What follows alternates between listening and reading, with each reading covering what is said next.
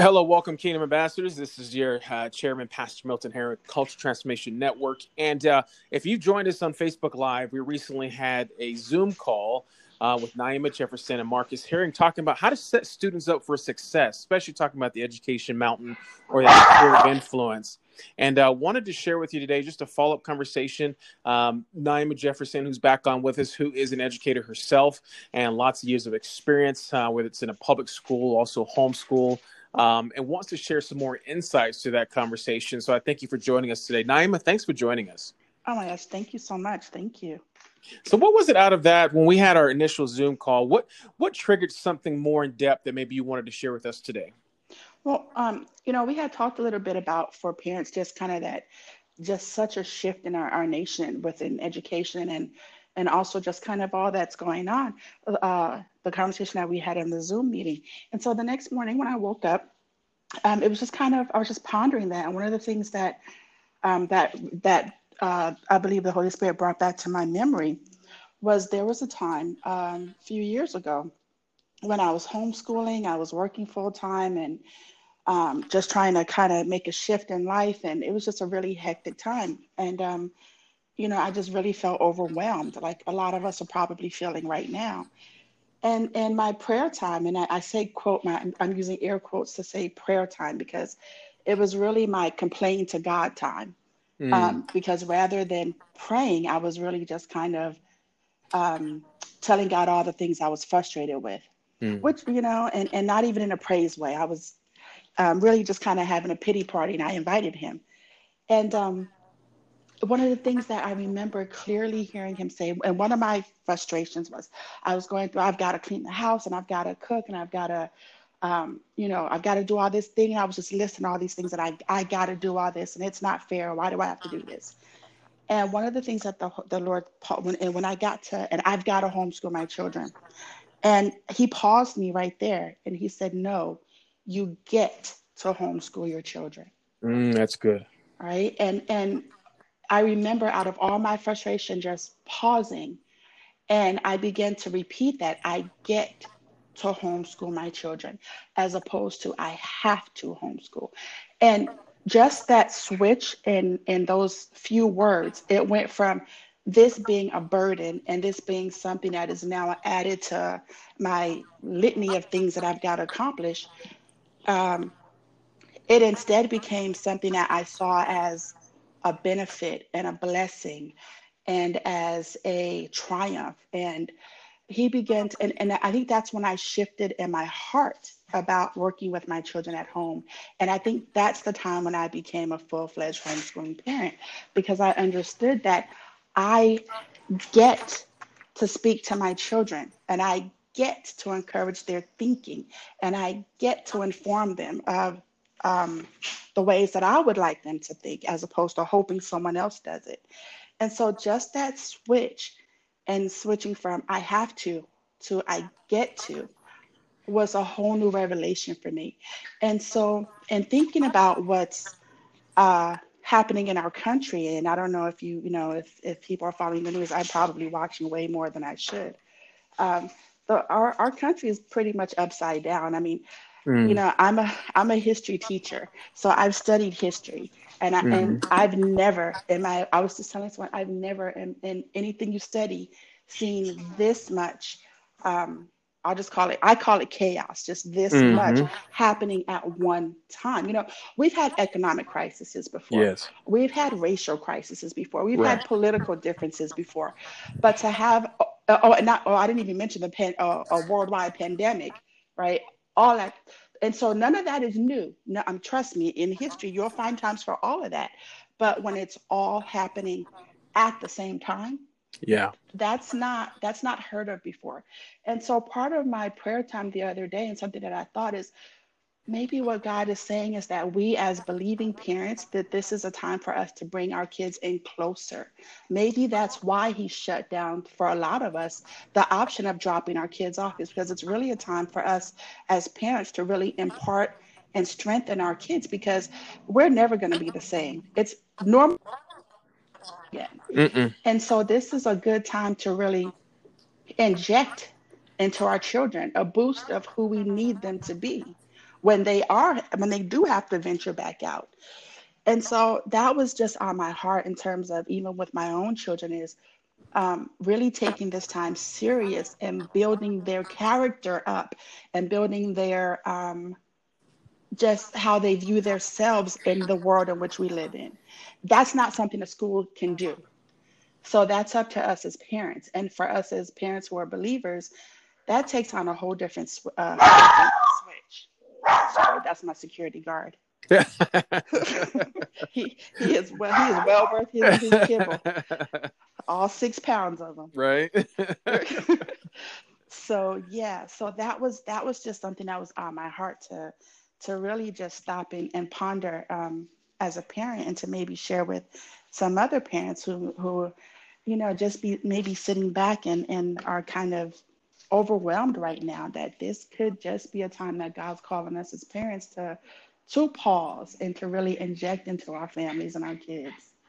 I think that's such a great, great point, and uh, I, I, thank you for sharing that, Naima, because I, believe uh, when, when, coronavirus started, and then you know we had the, the, the, social unrest going on, that it's all an opportunity. I, I, said in the beginning, this is an opportunity. A lot of people saw it as like I'm crushed, as a defeat. Mm-hmm. You know, it's a mm-hmm. change. I'm, my life is ruined. Like, no, this is a great opportunity and it's an opportunity that uh, we as believers those that really want to transform culture uh, from that kingdom perspective is an opportunity like you said that we we education is an extension of our family not Absolutely. necessarily as it's a replacement for something that you know we we for so long allowed the education system just to kind of take our kids you take yep. Them you know, yep. and you yep. make sure they they they're going they're raised right. You make sure yeah. they learn everything they can learn, and then, yeah. and then I would just reap the benefits of maybe I'll feed them every yeah. once in a while. You know, no, yeah. playing. Yeah. No, oh, uh, yeah, very true. And, and the sad part is that as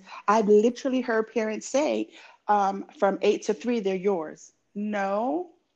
Right. no, they're always yours. Right. Exactly.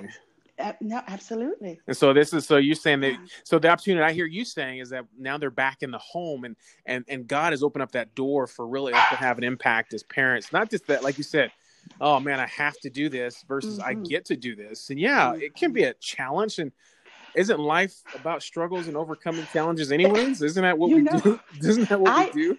I called a friend of mine. So my children are uh, let's see, almost 13, she'll be 13 in a week and my son is 11. So I have a friend of mine, her uh, son is five years older than mine. And oh gosh, our kids must have been about four or five years old. So her son at the time was about 10. I called her up one day and I was so mad. And I was like, why didn't you tell me this was this hard? Why didn't you tell me? I thought it was all about coochie coo. I, I was ready for the the cuddles and the hugs. Yeah. but, but nobody told me parenting is it is if you're gonna I tell you if you're gonna do it right, it's work. Mm-hmm. Now, if mm-hmm. you're not going to do it right, then, you know, but it's work. I don't care if your child's the most amazing, most obedient, most loving child in the world. It's work. It's really a job. So you've already signed up for the hardest job you have. Right. Right. you're just adding one more. You're really only adding one more layer to it. And you, we've been educating our kids anyway, for for the most part, if you're doing it. So now it's just a matter of kind of all right. What else am I, what else do, what else do i need you to learn? Right. Yeah. And, and also i want to encourage parents too. Don't just look at school curriculums and follow them and march down them okay? Because and this is something i've always grappled with as a formerly educated educator yeah. um, and being a christian and being a parent who's also african american and looking at curriculums and realizing that they don't always reflect uh, the reality that my children are going to grow up in Mm-hmm. Mm-hmm. Right. And so that's always been kind of that conflict for me as an educator, you know. Um, and, and, I, I, would sit in classrooms with my my high school students, and I'm teaching them French philosophy, but they've got real problems here today that haven't been dealt with. Right. You know, and I always say you can't teach a hungry child. You just can't You can't teach a child that's hungry for something, whether it's love, whether it's food, or whether it's security. You can't teach a hungry child. So what what's happening is our states and each of our states looks very different in how they write the curriculum but nine times out of ten what's being written is what the powers that be over that state have mm. decided is the most important thing to teach that Right. may not agree with what in your house is the most important thing to teach. Right. Right. So again, this may be a time for us to really just impress upon our kids who and what we need we need them to be Right. and who and what God needs them to be. Amen. Amen to that. I, I will. I will agree with that. I, just a quick story. You know, my son was uh, in second grade, and obviously the uh, uh, South Bay. We in Torrance, California, California schools, and now we're living in Utah. But there are some things being taught um, in the um, his early years of um, not only being taught, but he was being labeled um, again um, as a certain type of student. Um, and uh, we Yep. weren't uh, obviously agreeing on that and knowing what God has called him to do and and uh, the life that he lives. And, and so we made a decision. We took him out of public school and put him in homeschool. And we were not, I don't think, we're really equipped or ready, but we learned with him along the way.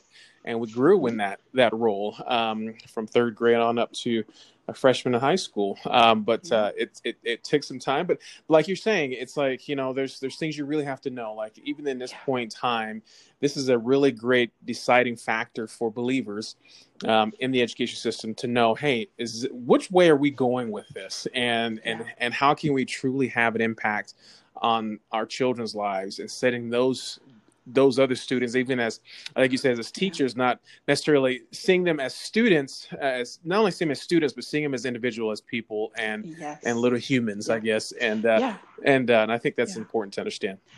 and to educate you know one of the things that um, that i look at with my own children again is the education of the whole child you know how do i um, yes i do want you to know uh, how to multiply and divide those things are very important but even more than that i want you to see yourself as a growing and caring individual in this Mm, society that's good. you know Yeah. and I mean, like you said, those labels that are unfortunately put on to a lot of our students. You know, I was talking to um to another mom, and uh, her son comes to our learning center, and I remember when I first met this young man. I met him in the fifth grade. He was.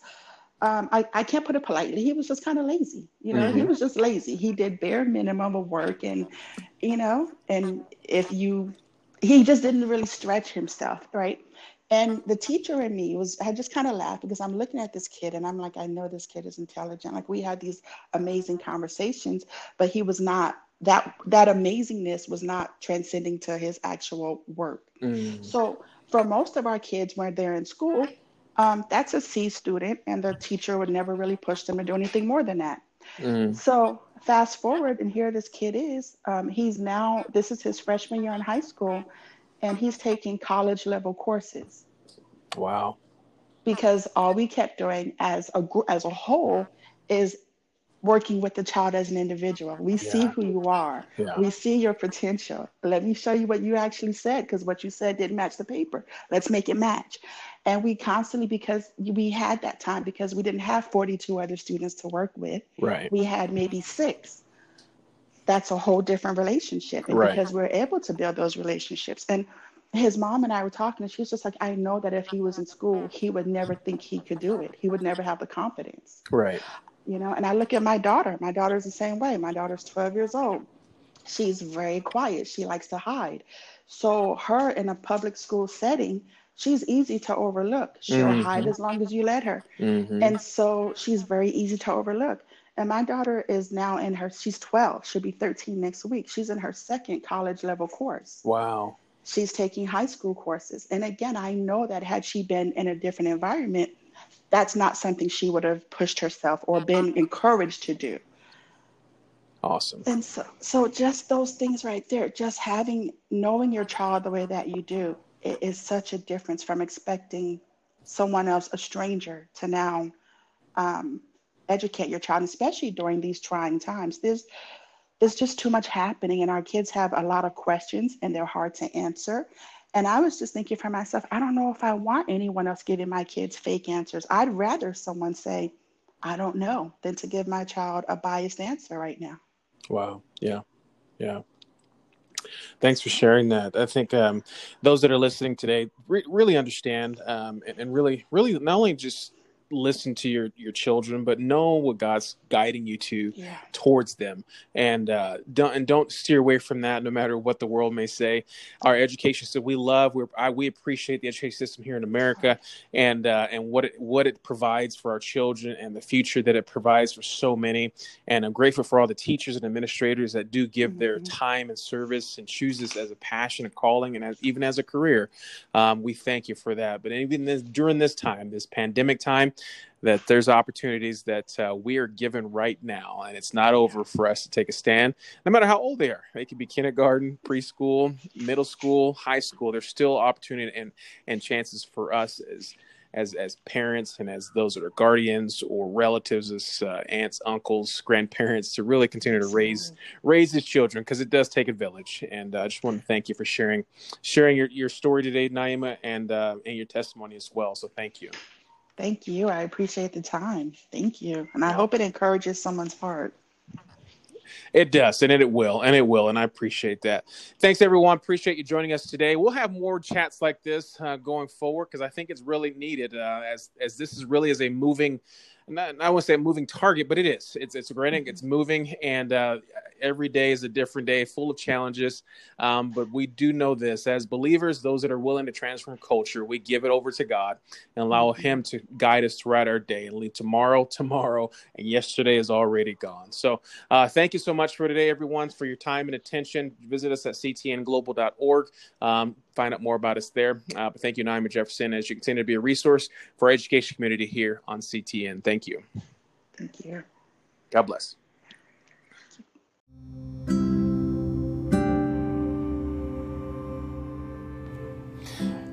Hey, Kingdom community. Wanted to let you know on every fourth Thursday of the month, fourth Thursday of the month, we hold a Facebook Live of transform. We call it Transformation Thursdays. We do some teaching, we do some inspiration. Um, we gather community together to give us specific insights on different cultures and mountains that we face in our world today. I want you to join us on Facebook Live every fourth Thursday, 9 p.m. Eastern. 6 p.m. Pacific Standard Time. Go to, to the Facebook page at ATKOG. Click the like button and follow, and you'll get a notification when we are live. God bless you. Thanks for joining today.